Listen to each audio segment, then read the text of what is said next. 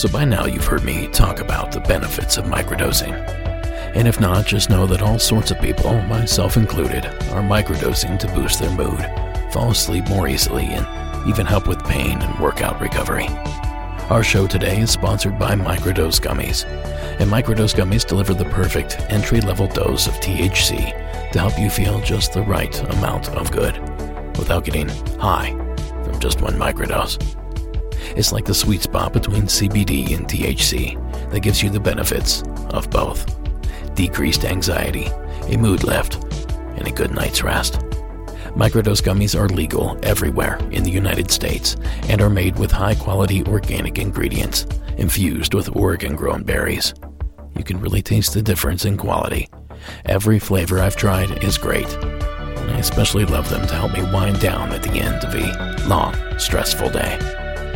Now, Microdose is available nationwide. To learn more about microdosing THC, go to microdose.com and use code Monsters Among Us to get free shipping and 30% off your first order. Links can be found in the show notes. But again, that's microdose.com and code Monsters Among Us. Now, as always, supporting our sponsors supports the show. So thank you for listening. Now back to that spider with a human face.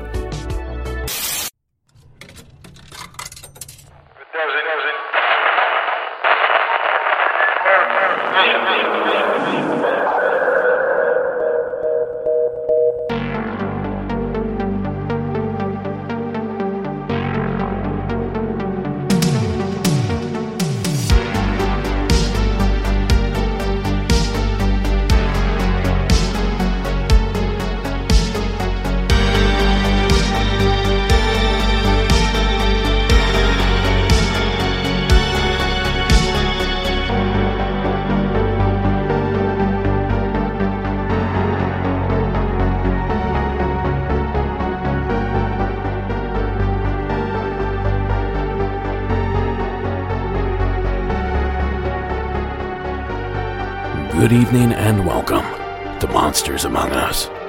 I'm your guide, Derek Hayes. Oh, hey there. How is your summer going? It's that time of year when things seem to slow down and speed up all at the same time.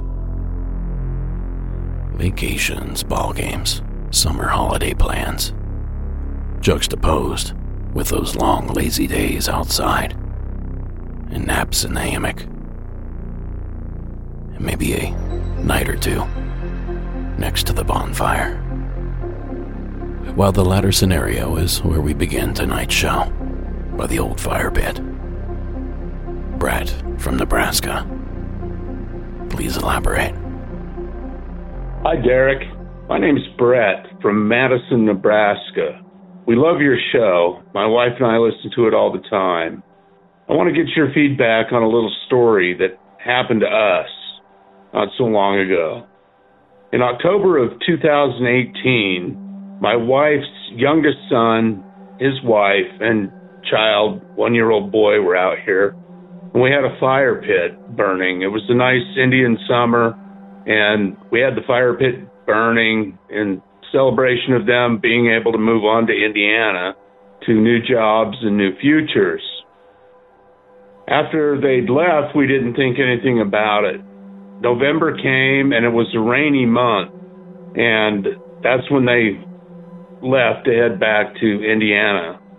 Well, in May of 2019, it was the first nice day in May where you really wanted to be outside when spring was coming out here in the northeastern part of Nebraska. And my wife and I, Margie, like to do, uh, you know, we, we cook for our friends. We do cheeseburgers and stuff like that. A friend of ours showed up about 1030 and he was waiting around while we got things ready. It takes about 20 minutes to do it. And we had another boarder move in in December of 2018 named Ann And she was out in her bathrobe walking her dog because it was fairly early in the morning. We didn't expect anybody to come until after 11. Anyway, she's walking the dog. Margie's out doing the burger on the grill. And I'm in the house doing the fries, the potatoes to go with it. To try and get things timed right, I'd poke my head out the door, see where she was at, make sure kind of everything worked out on time. And I saw a lot of smoke coming from the fire pit. Plus, I could smell the wood burning a little bit. So I came out the door and I said, Margie, did you start a fire in the fire pit? She said, No, why? And she had to kind of look around the uh, maple tree that was right in front of her, and she could see the smoke coming from it. So I ran to Anne, who was still outside walking her dog, and I asked her if she had thrown something in the fire pit to start the fire, and she said no. So I came back in the house, and our friend that was sitting here waiting for his burger, I asked him, you know, did you throw anything in the fire pit? Of course, he said no. So we're all kind of fumbled about what's going on here. So we took a short video. I'm hoping you got it the fire pit hadn't been used since October. The log was sitting on about two bricks high on a flat surface. You know, the log was kind of teetering on it. And the burn mark was about the size of a silver dollar. When I first looked out, it was smoking really hard, almost like there was a giant magnifying glass between the sun and the earth. The log was facing due east and the sun, we have a tree line about 30 yards away from the fire pit, was well above that. But if you get the video and you see where the fire started on the log, you'll see that I don't think there's any way anybody could have started that fire intentionally.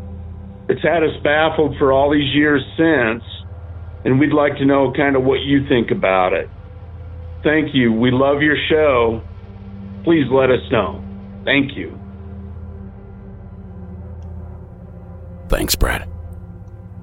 That is certainly a weird one. Now, anyone taking a surface level look at this case will probably think that, well, typically, items don't just combust on their own. That person just might be wrong. It seems the concept of spontaneous combustion is not only possible, but it could be likely in some certain situations as explained in this National Fire Protection Association education video. Back in July 2018, in my role writing for NFPA Journal, I came across an interesting story nacho chip dust that had spontaneously combusted in Austin, Texas. Little did I know that one year later, I'd come across a similar story about sushi tempura flakes bursting into flames at multiple restaurants across the country. All of these incidents shared the same culprit combustible oils. When I spoke to experts at NFPA about the fiery food items, they weren't surprised. For many years, NFPA has warned the public about the dangers of leaving oil soaked rags balled up to dry. When rags are coated with oil based paints, stains, varnishes, or other chemicals commonly used in the household, those oils can self heat as they dry. They can get so hot, in fact, that a fire can start with no apparent ignition source, like an open flame or a spark. The same phenomenon, it turns out, had happened with the oils coating the nacho chip dust and the tempura flakes. Essentially, what happens is that when these oils dry or cure, they pull oxygen molecules out of the air. This chemical reaction generates heat, so much heat that you can fairly easily achieve the ignition temperature of whatever material the oil happens to be coating, be it a rag or some crispy corn tortillas. Now, I remember seeing stacks of wet hay smoking out in the field late in the summer when I was a kid.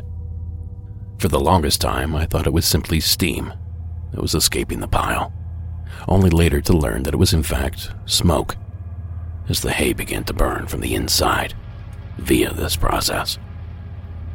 Now it's time to raise the question many of you were already thinking. Can this happen to living organisms as well? Can people be victims? Well, allow me to introduce a phenomena known as spontaneous human combustion via the man that literally wrote the book on the subject, researcher and author of the book, Ablaze, Larry Arnold. All right, let's start at the very beginning. What is spontaneous human combustion?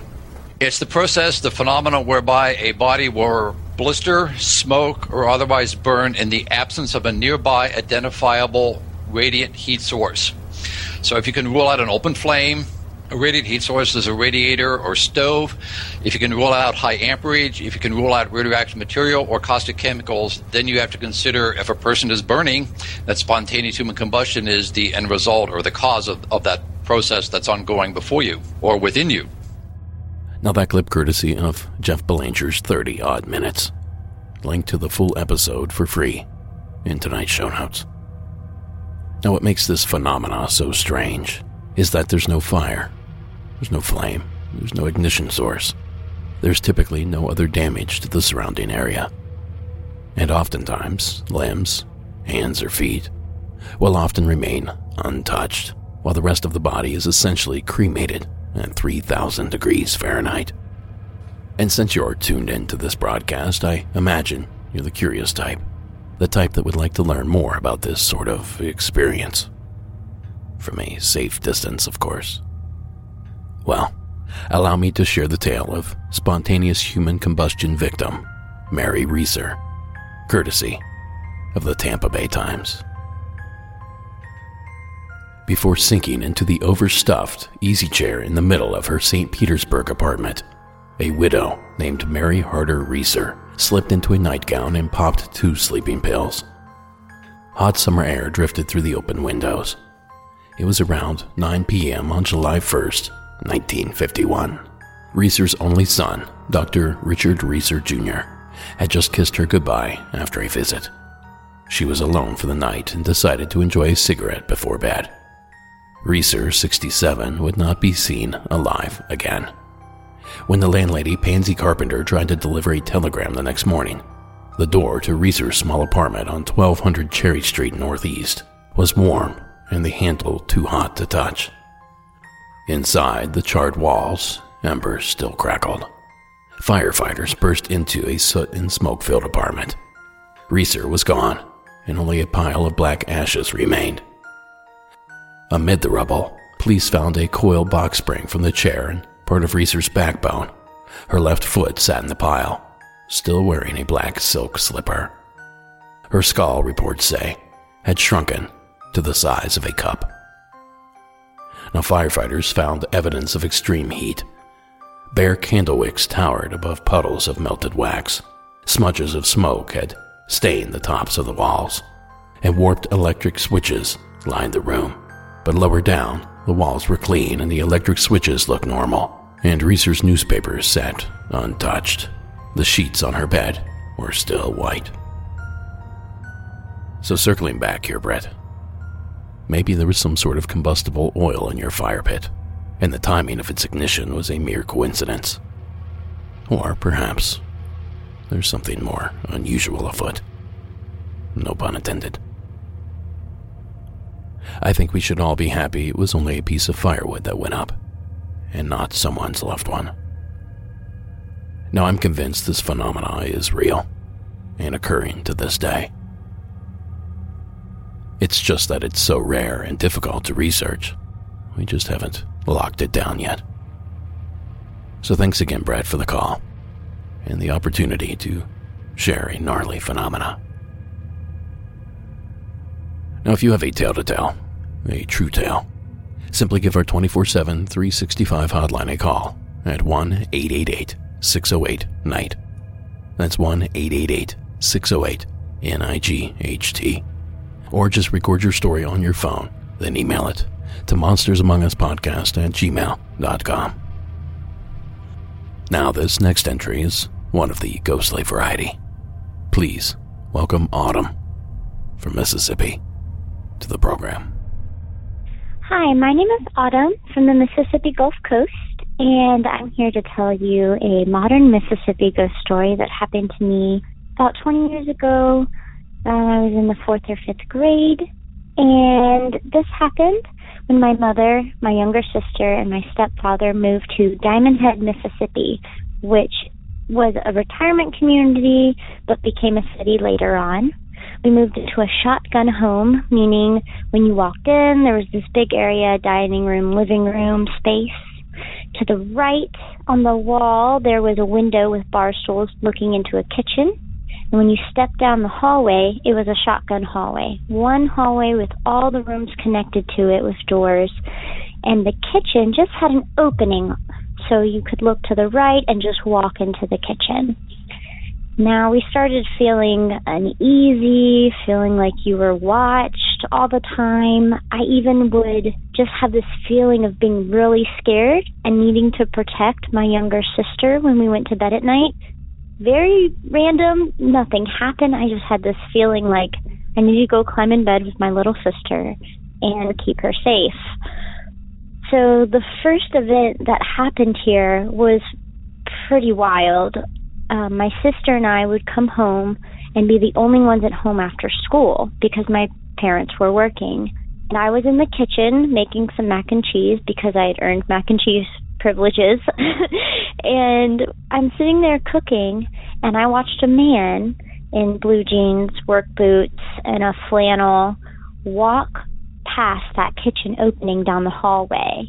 And I thought it was my stepfather. My stepfather worked in like construction and painting and things like that. So work clothes, kind of rugged flannel jeans and boots was his normal working attire. So I called out his name, Scott. You know, he wasn't supposed to be home at that time, but I called it out, nothing. I checked every room, nothing.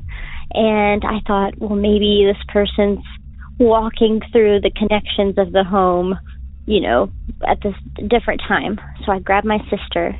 We left and we went up the street to a friend's house. And I called my mom from there because at the time there's no cell phones, just home phones. So my mother was like, okay, my daughter saw this man in our home, oh my gosh, and came home, checked it out, nothing. After that, she told me, because we were, you know, religious at the time, and so she told me, look, if anything makes you uncomfortable, you can always just call out and say, I'm protected, you can't touch me, leave me alone. And so that stuck in my mind.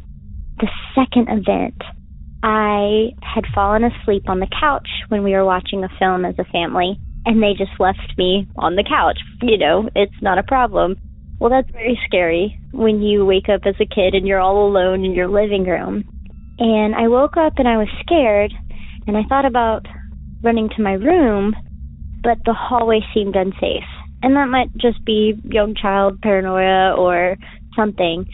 So I thought, well, I'm just going to put blankets over my head and ride it out. I'm going to stay on the couch and maybe I'll fall asleep. Well, then I felt pressure like on my chest, my arms, I'm under the blanket, and something starts pushing me into the sofa. There's pressure, and I'm wide awake, and I started getting really freaked out, and I remembered my mother's words You can't touch me. I'm protected. You need to stop. Leave me alone. And instantly, that pressure released. I was really scared, and I ran to my mother's room.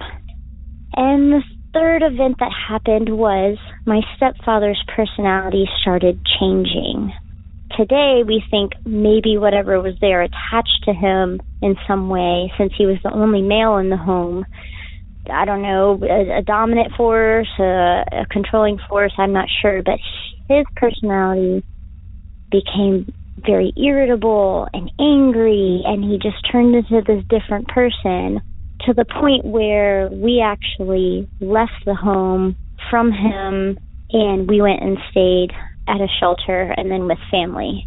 It was a really weird, really weird, bizarre time for us in this home. We finally moved out of the home and I ended up talking to my mother about it after we moved out.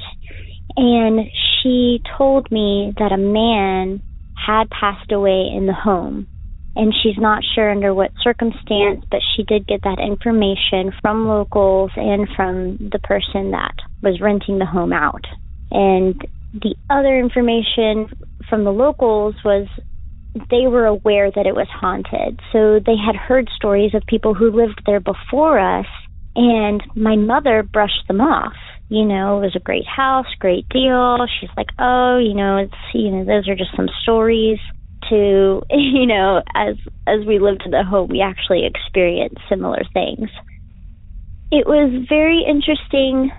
Um, I've never experienced anything quite so clear. You know, sometimes people say, like, I've seen something out of the corner of my eye, or it was a shimmer, or my eyes played a trick on me. But I'll never forget that full body, full color man, I guess, apparition walking down the hallway enough for me to think, there's someone else here and we need to leave. Um, it was wild, and I'm not sure why that person might still be there or if it was an echo of the past, maybe just residual energy left there from, you know, something so sad or, you know, high charged as, you know, passing away. But to this day, I'll never forget it. That's a modern Mississippi ghost story for you. Thank you so much for your show. I love it. I'm a new listener, and I'll call back again with some more stories. Thank you. Bye. Thanks, Autumn. You know, there's a detail here that I'm beginning to notice more and more often. The fact that the home in question was a shotgun home, a house that's only one room wide and several rooms deep. I believe the front door and the back door are also in line. Anyway, I've been processing a lot of calls from the hotline here lately, and I can't help but notice how often that detail is mentioned. Shotgun homes. Now I'll get to those calls over the next season or two. So pay attention and see if you can't spot all the times it's mentioned. And thank you, Autumn, for sharing that amazing encounter. A full bodied apparition is sort of the golden egg in ghostly activity. And you might not, but you should, consider yourself lucky for having seen it. Now, our next mystery comes to us from the skies. Will in Missouri. Welcome to the platform. Hi, my name is Will. I'm from Missouri. Love your podcast. Me and my daughter listen to it all the time. And she wanted me to call in and tell my story about seeing a UFO. Uh, I work for a company that we do maintenance on cell phone towers, so we travel all over Missouri and Kansas. So I drive Kansas quite a bit. And I was taking this one stretch of highway that I'm very familiar with.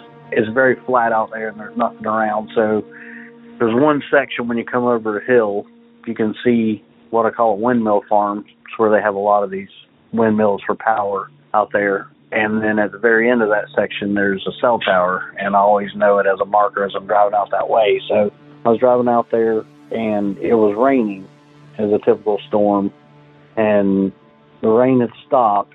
I could see like the line of clouds that was the storm front, and I noticed as I'm driving that direction that I start seeing a light in the cloud. My first thought was, you know, what is a plane doing in the storm? You know, commercial planes and everything, they try to fly above or under the storm or around it, anything but through it. So I thought that was strange, but nothing else made sense other than I'm seeing a light coming through the clouds. And I'm driving towards it, and I keep looking at it because uh, it's just so strange. And then the light starts getting dimmer and dimmer as I'm getting closer, and it's getting bigger and then I see that it's not a light at all. It looks to be some kind of egg-shaped craft. I've seen the Tic Tac videos and everything from the F-18s that were leaked, and it doesn't look like Tic Tac shaped. It looked more like an oblong egg shape, but I could tell it was like a grayish silver color, and it was oblong. And the way it was moving is like it was coming straight my direction, and I was going straight its direction. The closer I got, the bigger it got, and the stranger it looked. And it kept going, and I could see that tower in the foreground as I'm coming towards it. I could see this craft. It moved straight over that tower, and then it started coming straight down towards the cell tower, which I thought was really strange. There's no reason for. An aircraft normally don't get that low or anywhere close to it. So set up as much as I could safely, and I'm trying to get closer to this thing, and it's coming straight down, and it gets so close. The distance I was at, it looked like maybe it had to be within 50 foot of the tower top, which is crazy close for any kind of actual aircraft, helicopter, plane, anything to be that close to a tower and that low to the ground. And then as I'm trying to figure out what this thing is, and I'm getting closer and closer, and I, that's when I it actually dawned on me. I was like, hey, I should grab my phone.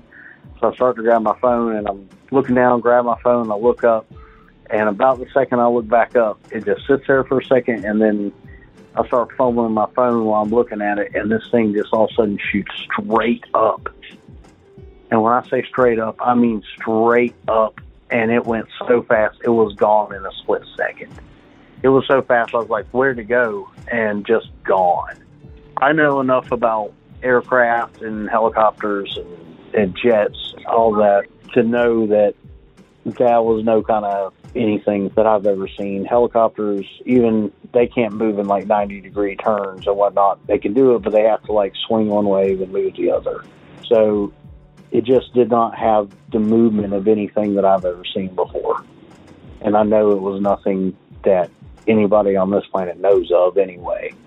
So that's the only thing I've ever seen like that, and it really made me question things. And I've seen the Tic Tac videos and all that stuff. So I know other people seen it, but that's the best that I've ever seen. So yeah, love the show, and uh, glad we could share this. Thank you. Thanks, Will. Now there's a shape we hear about from time to time. Not as popular as the triangle shape or the classic flying saucer look, but one that's reported enough to take notice. I think of the Lonnie Zamora incident, the Loch Raven UFO, and some even claim the object that crashed in Roswell was too an egg shaped craft. Now, I've linked to the history of all three of those experiences in the show notes, if you would like to explore further. I'd wondered what the numbers are on the probability of seeing a certain shape over another when it comes to UFO sightings, and in doing so, I found some useful information. According to an article in the Syracuse Times, between 2001 and 2017, all 50 states and Washington, D.C. logged at least one sighting of an egg shaped UFO. But the total for the period was a measly 1,263 reported sightings, barely 1% of the 139,876 national all types sightings reported for that period. So, as Will can tell you, there's something egg shaped zipping around up there. And like with Autumn, you might not think it, but you're lucky to have seen it. And thanks again, Will, for sharing the entry. Now, folks, there's no better time to prepare your spooky season wardrobe than today. Visit our merch store and pick up some shirts, a hat, sticker, patches, pins, and a whole lot more. All carefully and exclusively designed by a number of talented paranormal themed artists. Just visit our website and click the shop tab. If you pre ordered one of our Color Blast t shirts, those will be in in about two weeks. And at that point, they'll be restocked in the shop as well. That's monstersamonguspodcast.com and click the shop tab. Now then, this next entry takes us to Tennessee, where Casey is waiting with an entry. Hey, Derek. My name's Casey. I live in East Tennessee. Love the show, by the way. You do a great job. Anyway, my story goes back to, I'd say, about between 2016 and 2017. I was dating this girl and I used to go stay at her house with her. And she had two small children, and she lived with her mom at the time. Well, I'd noticed that whenever I would go to this house, I would feel this weird kind of vibe, like a negative kind of vibe. And I've I've always been able to feel stuff like that. Uh, ever since I was a little kid, I've seen weird things, I've heard weird things. So I felt this, and you know, I'd mentioned it to her a couple times that I'd get this weird feeling when I come to her house. Well, one night we're laying on the couch and uh, watching TV. I've got to leave for work the next morning, so we decide to go to sleep. And I couldn't have been asleep. I had just started to drift off. I couldn't have been asleep more than five minutes. And for some reason, I just wake up and I'm looking at the ceiling. Well, the way the couch was positioned, if you look straight ahead, if you were laying on it, there's a hallway. There's a bedroom on the left, bedroom on the right. And then there's this big mirror on the wall that you could look directly at. I just, for some reason, look up. There's a black mass and you can't see through it. It's just a black mass, looks like kind of like the outline of a of a big man. You can't see through it, and it jolted me. It scared me, and it startled her because I jumped, and she looked at me, and she's all like, "What?" And I'm just like, "Nothing. Don't worry about it." I lay back down, and then there was another night I was staying there, and her daughter had this little one of those little toy cooking machines type things, the little playhouse things, and you could turn the knobs on it, and it would make a clicking sound. And this happened maybe two or three times, but we'd be laying there, or we'd be sitting there watching TV, and you'd hear those. It'd be clicking, like somebody was in there turning one of the little dials on it, and then her daughter would wake up screaming, terrified, absolutely terrified.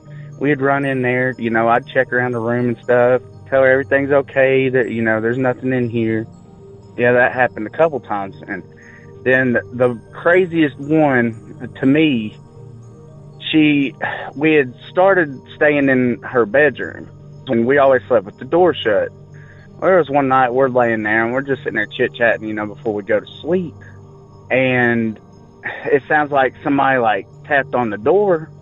She gets up, opens the door, thinking it's one of the kids, you know, wants something to drink or something. There's nobody there. She closes the door and lays back down. And no sooner did she get back under the covers, the door, it's like somebody booted the door wide open, you know, and there's nothing there on the other side of the door. We're just staring like, what was that?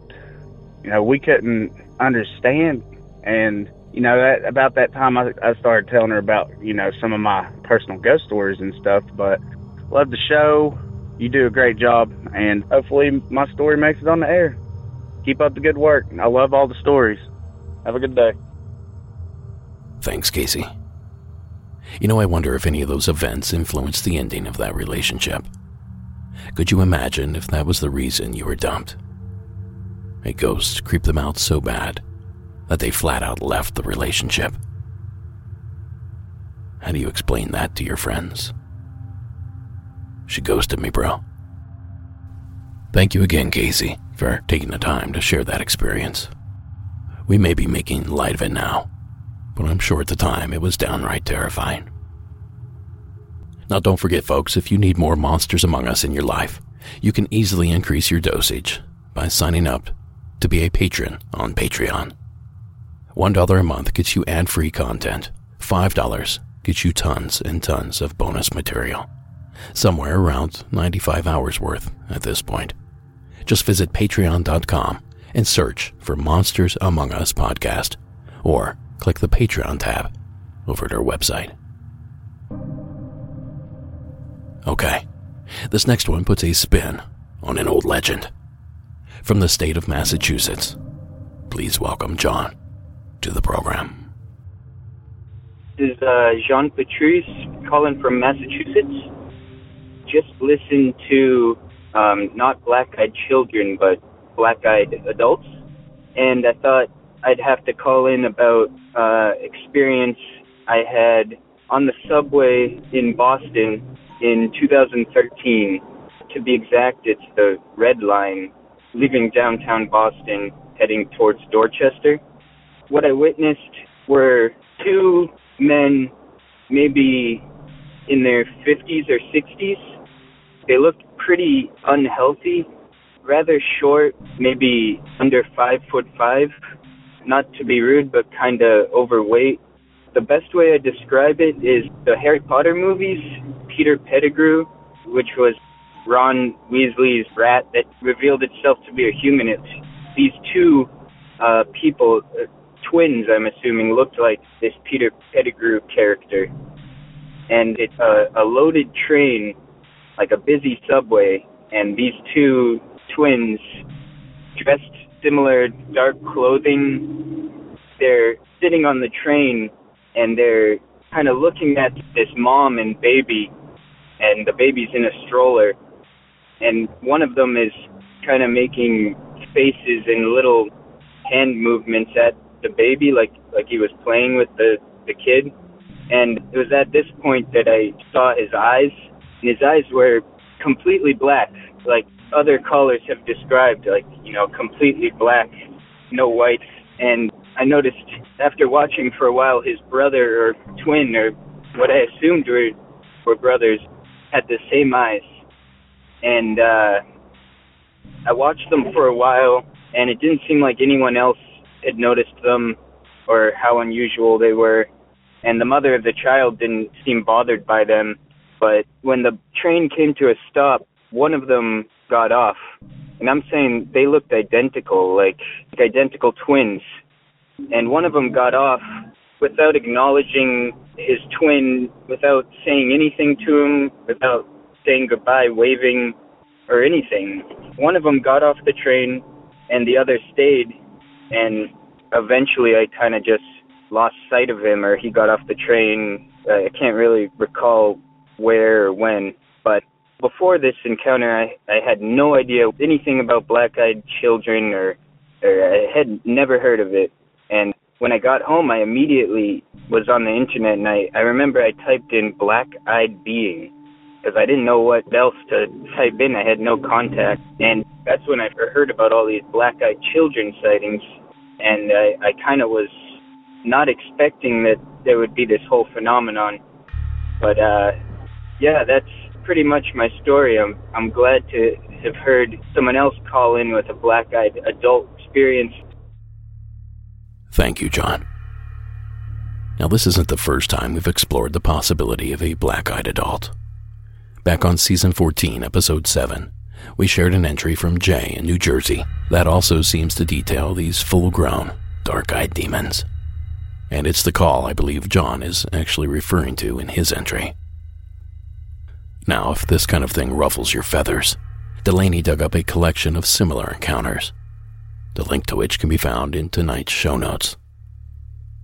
And if you like this sort of thing, I highly recommend you take a quick look. Now, if there actually are black eyed children out there, I suppose it's only natural that we too have the adult variety as well. But what are they? And more importantly, exactly what is it that they want? Thanks again, John, for the call. 76 years ago this week, an event occurred that would shake the military, the press, and civilians alike. An event that may have altered our history, timeline, and future. But that's not what the military will have you believe. 76 years ago this week, something crashed into the desert outside of Roswell, New Mexico. And for those of you living under a rock, this is how all those events went down. Courtesy of UFO hunters on the History Channel. Early July 1947. Roswell, New Mexico is a quiet city of just 26,000 people. The majority of the population are ranchers or military based at the nearby Roswell Army Airfield. Little do any of them know, this sleepy town is about to receive a wake up call. On July 6th, local rancher Mac Brazel reports to the local sheriff that he has found strange debris on the ranch where he works. Major Jesse Marcel from Roswell Army Airfield is sent out to investigate. He takes as much of the debris as he can fit in his truck back to the base. On July 8th, the Army issues a statement that they are in possession of a flying saucer. But after the debris is flown to Dallas, Texas that afternoon for further analysis, the Army states the debris is nothing but a misidentified weather balloon. The story quickly fades from memory. But in 1978, Stanton Friedman, a retired nuclear physicist, interviews Jesse Marcel, who has a somewhat different take on the story. Marcel reveals to Friedman that what was said that afternoon in Dallas on July 8, 1947, was actually a cover story. What he handled was definitely not a weather balloon. Of course, it was much more complicated than all that, but that pretty much catches you up. Now, with that history lesson behind us, allow me to introduce Carrie from the state of New Mexico. Hello, Derek. This is Carrie from Albuquerque, New Mexico. I'm calling to share about something that happened to me about 35 years ago. I was about eight years old, and my family and I lived in Roswell, New Mexico, which we all know has its own stories. But what happened to me happened late at night. I was supposed to already be in bed. Uh, it was probably around midnight. It was a school night, so my mom had already tucked me into bed, and I wanted to get up and play a prank on my mom. She is an artist, so she would stay up late at night and work in her studio painting when the house was quiet. And every once in a while, I would like go and hide in the bathtub and you know pull the shower curtain back and uh, scream out and scare my mom and laugh and get sent to bed. So this was one of those nights. But what I decided to do was hide in this very large dining room that we had. There was a very big window that looked out into our backyard. There was, of course, the dining table and a very old grandfather clock. So, what I had done is I had squeezed myself in between the grandfather clock and a hutch uh, cabinet that held dis- dishes and such. And I was waiting for my mom to come down the hallway. I could hear her in the bathroom doing her nightly routine. I was waiting, and it felt like forever for eight year old me. And uh, I looked out towards the window that would look out directly into our backyard, and I saw a very strange glowing light. It was multiple colors, and it was about at my eye level, and I could see it there, and it was moving. So, uh, not being afraid at all, I, I didn't know what was going to be there. I moved back the curtain, and what I saw was a small being. It was about my height, if not a little bit taller, and I got very scared. I drew the curtains closed and I stood there and I could still see it glowing. The curtains were a very light sheer lace.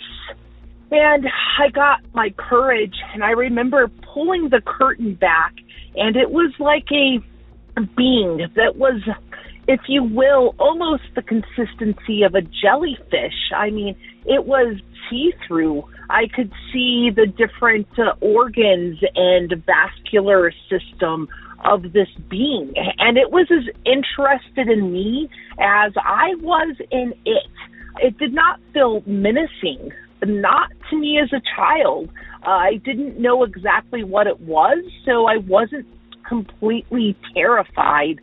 I was really just kind of shocked at what I was seeing. I remember like kind of moving my head around to look at it. As I moved my head, it would mimic my movements and it lifted its hand up towards the window. This actually gives me full body chills and goosebumps to even talk about it now. 35 years later. And uh, I, I remember when it lifted its fingers up, it did not have five fingers. It only had a couple of fingers on its hand. And for some reason, the movement of this being scared me. It really, really scared me. It kind of made it real. And I remember just running and screaming and running down the hallway, which of course scared my mom and she asked what was wrong. I did not have it in me to explain to her what I saw, and she quickly told me to hurry to bed, and that is what I did. I might have mentioned this maybe somewhere in my childhood to my parents, and I was kind of dismissed. Thank you so much. Love the show, and uh, I appreciate everything you do. Thanks. Bye. Thank you, Carrie. This one's to be fun. Ladies and gentlemen, it's deep dive time. Now, anyone that knows anything about Roswell knows that there were purported alien bodies found in the wreckage. There are even further claims that the bodies were recovered by the U.S. military, and that one even survived.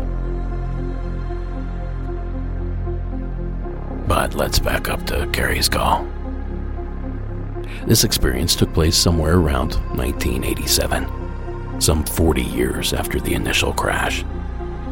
So, on the surface, it may seem that a survivor of the crash may have been hanging around.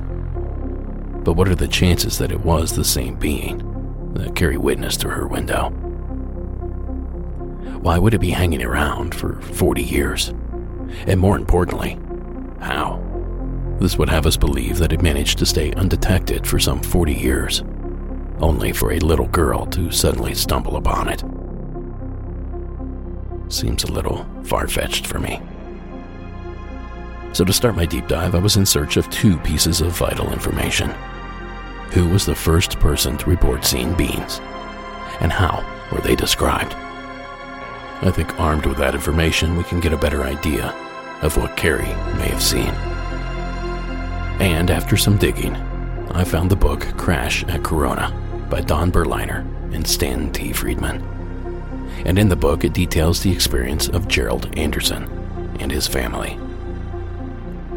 New to the area, Gerald, along with his father, brother, uncle, and cousin, drove to a remote area of New Mexico they called Horse Springs to collect gemstones. As they made their way down a dry wash, legend says they became the first human beings to discover something otherworldly. I was just about to read a passage from the aforementioned book when I stumbled upon an actual interview of Gerald Anderson, made by Stan Friedman back in July of 1991. Here is the rest of Gerald's experience, straight from the witness's mouth. And as we came around a bend in the arroyo that had uh, pinon and uh, cedar trees growing on it, we were able to see farther ahead down the arroyo. And on the next ridge line, there was a large silver disc-shaped object uh, was embedded in the side of the ridge line, and uh, there was debris and, and, and wreckage and stuff uh, strewn about the area. But mainly, this thing was intact. I would estimate its size from an adult perspective to be something like 35 feet in diameter. I've heard other other people who were there say they thought it was like 50 feet, but as an adult, I would say about 35 feet in diameter, quite large. When we got up to it, there were uh, four bodies there, not human. Uh, there was two of them who were obviously dead. One of them was obviously very badly injured, and one of them apparently uh, suffered no ill effects or it didn't appear to be injured, and was uh, was ambulatory, was mobile. I was just sitting there next to the one that uh, was still alive and appeared to be. Were they right next to the vehicle? Right next to it, right under the edge of it. And uh, this craft had apparently come in from the east, bounced off one ridge line, went plowing through this arroyo area, and then crashed into the, the ridge line and embedded itself. And they were sitting back under the edge. It was kind of tilted up like this, and they were sitting back under the edge here. And uh, I'm assuming that this one creature that was all right had laid this material on the ground, but it looked like unrolled uh, tinfoil that these other three creatures were laying on, like it was trying like like you do a person in shock and put them on a blanket, kind of thing. And apparently, uh, it had some boxes there around it, um, and had apparently been trying to give first aid or help these other creatures uh, when we first got there. And as we approached, um, the creature drew back like this, like it was in fear of us, like we were going to hurt it. And it wasn't very long, you know, in trying to communicate with it. The adults were. It, it seemed to calm down and just sat there and kind of looked back and forth, watching them, uh, apparently trying to figure out what was going on. Like what did it look like a little bit more? These creatures, all of them were all about four foot tall, four, four and a half feet tall. They had very large heads that were shaped larger on the top, and they kind of tapered down. Not to a real sharp point, but just tapered down to where they were thin. And they had very large, very large, oval shaped or almond shaped, I guess you could say, black eyes. That had they were so shiny they had almost a bluish tint to them when the, light reflected off of them. Their skin coloration, uh, I think the best way I could describe that is kind of a bluish tinted milky white. Uh, it was uh, it, it looked like someone in shock. And the ones that were laying on the ground were really, really looked more that way, more blue, uh, like like How about ears, nose, mouth? no, there was there was no visible ears on the, the creatures except like if you was just to cover your ear like this, to where there was just a rise there and then a hole, without uh, you know your earlobe and, and the rest of the ear there. How about nose? Um, it was uh, the nose was very very small, almost imperceptible, uh, and just like two holes straight in, and the lips were just a straight line. Like a cut, and I, you couldn't see any visible lips like we have. It was just a slit, and What never color? made a sound. Pardon? What hair color? There was, there was no hair. They were completely bald. And no sounds. I never heard a sound of one, not out of any of the creatures, including the one that was. Did you see fingers? Uh, Yeah, they had uh, they had fingers like this. They didn't have a little finger. They just had the thumb had three extra digits, except the center digit was longer, and the other two were about the same size. They were very long and slender. Looked very delicate, and I've made the statement before, and I'll make it again. I think it would have made excellent violinists because of the, the, the, the structure of their hands. So, what Gerald described seemed to be a similar size to what Carrie described. And dare I say, the same shape as well. Both witnesses described some sort of strange hand structure. And that bluish, milky white color. Could that have been the same jellyfish look that Carrie claimed to have seen? The rational side of my brain tells me it's impossible that these are somehow the same creature. But the comparisons are eerily similar similar enough to give me pause. But if this is not the same specimen, could it be of the same species, or perhaps race? Is it possible that these beings have somehow secretly inhabited parts of the desert southwest for years? Or is it possible that they came back looking for their fallen comrades? To add to this little mystery, recently, as in the past 10 years, evidence has appeared in the form of a photograph. A photo that was important enough that KRQE News 13 did this report on it. It's one of the first things you hear when you mention Roswell aliens.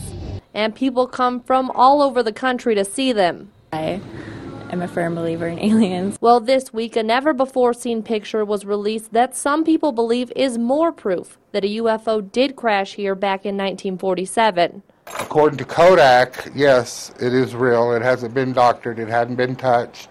It is from that time period, from the uh, photographers that were in this area in 1947. The photo was revealed at a conference in Mexico City on Tuesday. Someone claimed they found it in a box in an attic in Sedona, Arizona.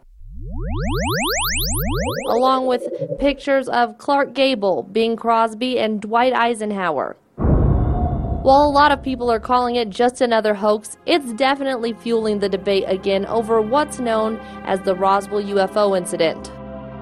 Now, I encourage all of you to hit up the show notes and take a look at all of this information. But if you're not going to, I'll just describe it. If I'm honest, it kind of looks like a piece of old jerky. It's not hard to make out the creature's head. It's tilted to the side, and its mouth is agape. The ribs are very prominent, and you can see a couple little arms and at least one of the two legs. The entire being is yellowish brown in color, sort of like a glossy pair of honey brown work boots. But trust me when I say, just go take a look for yourself. Now, my guess here is that it's the mummified remains of a child. But the photo is blurry, and I'm not a doctor or a scientist or whoever identifies that sort of thing. But that's what it looks like to me. It's certainly an interesting find, whatever it is. And believe it or not, that's not all. As you can imagine, I watch and read a lot of paranormal themed material.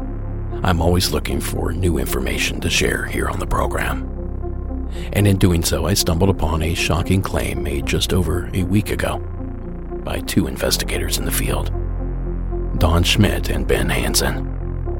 According to their claims, and Gerald Anderson's, the craft actually contacted the Earth, then bounced to the resting place where it was found.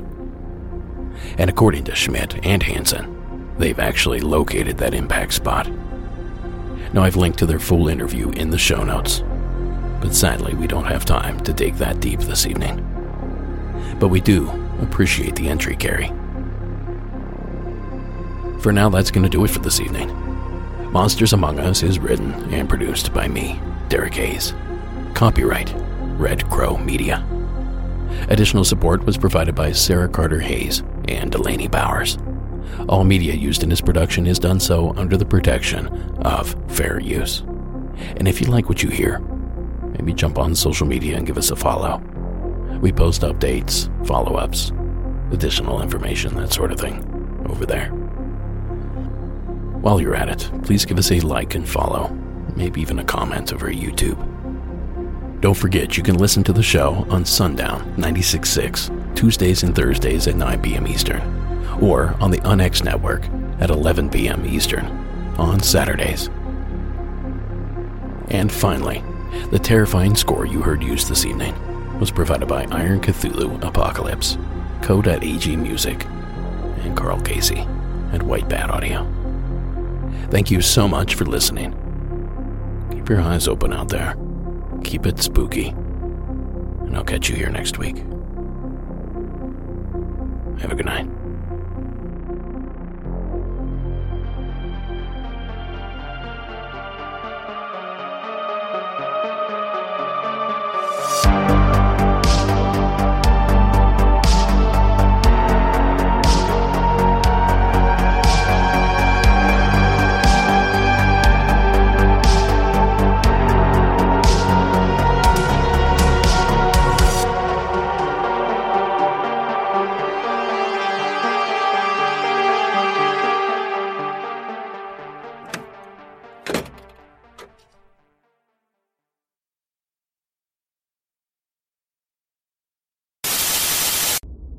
Well, we began the evening with a mysterious fire, and we're going to end it with one as well. Tonight's secret entry comes to us from Stephen in the state of Arizona. Hi, Derek. This is uh, Stephen calling calling you from small town of Williams, Arizona. The incident or incidents took place in a church building, which has been recently renovated and turned into my college campus in Pasadena, California. Uh, the original building was home to First Congregational Church. It's right pretty much in the middle of downtown Pasadena. It's a really old building. I think it was built in the late 1920s, somewhere around there. It's an old Gothic style cathedral. It's a really, really neat building. But when we moved in to the area uh, as, as a college, we switched campuses in the middle of my sophomore year of college. And we used this building for classrooms, and uh, we're a Christian school, so we had chapel in there uh, all that good stuff. But a lot of students started talking about hearing things or seeing things, and it was just like it really put everybody kind of on edge. And and I've always been fascinated with the building, so I wanted to check it out a little bit more. Uh, and so this this past spring, me and a good buddy of mine, uh, we decided to kind of explore it as much as we possibly could. It's got a basement and then the ground level, and then there's a second floor and a third floor, and and or, there's been reportings of, of things happening on all of the floors. But for me, I think just the weirdest thing happened. I guess on the third floor, uh, we had been exploring up there one night, and we got the idea. We were like, you know, what if we just kind of try to find history of this building, see if anyone else has reported anything, uh, like see if the First Congregational Church that used to be there has said anything. So I actually found a document online. The so the city of Pasadena made the building uh, a historic site in 2018, I believe it was a real lengthy PDF. It was like 150 some pages, but it really had a really detailed history of the building. And we discovered that the building had actually burned down partially because of a lightning strike, and there were potentially a lot of casualties in that fire. And so we were thinking maybe this is an explanation. Maybe there's like you know souls that are like trapped here or something. But uh, anyway, that night I remember going to bed and I had this dream. The, the dream kind of opened up. There was this woman, and she was kind of she was almost beckoning to me. She said, "You know, hey, come, I have things to show you." Uh, I was really weirded out by that, and so I kind of forced myself to wake up. And uh, about 30 minutes later, I fell back asleep and fell back asleep right into the same dream. And so I decided to follow this figure in the dream to see where it was. And, and she led me in, onto the third floor of the building, and she was just pointing at different areas. And when I had looked at the document again the next morning, those were the areas that had been burned. So I was really, really confused, a little bit spooked out, but but also like there was also a feeling of like she wasn't intending to harm me. She seemed very kind. So I really don't know what was going on with that. I have other stories as well, and I know a lot of my former classmates and colleagues. They have a lot of stories in the building, which I may call again at some point to share. But that's all I have for today. So uh, thank you, and keep up the good work on the show. Bye. Well, wouldn't you know that churches are on my short list of probably haunted locations? And we all know a fire seems to have the potential to attract or bring out supernatural activity.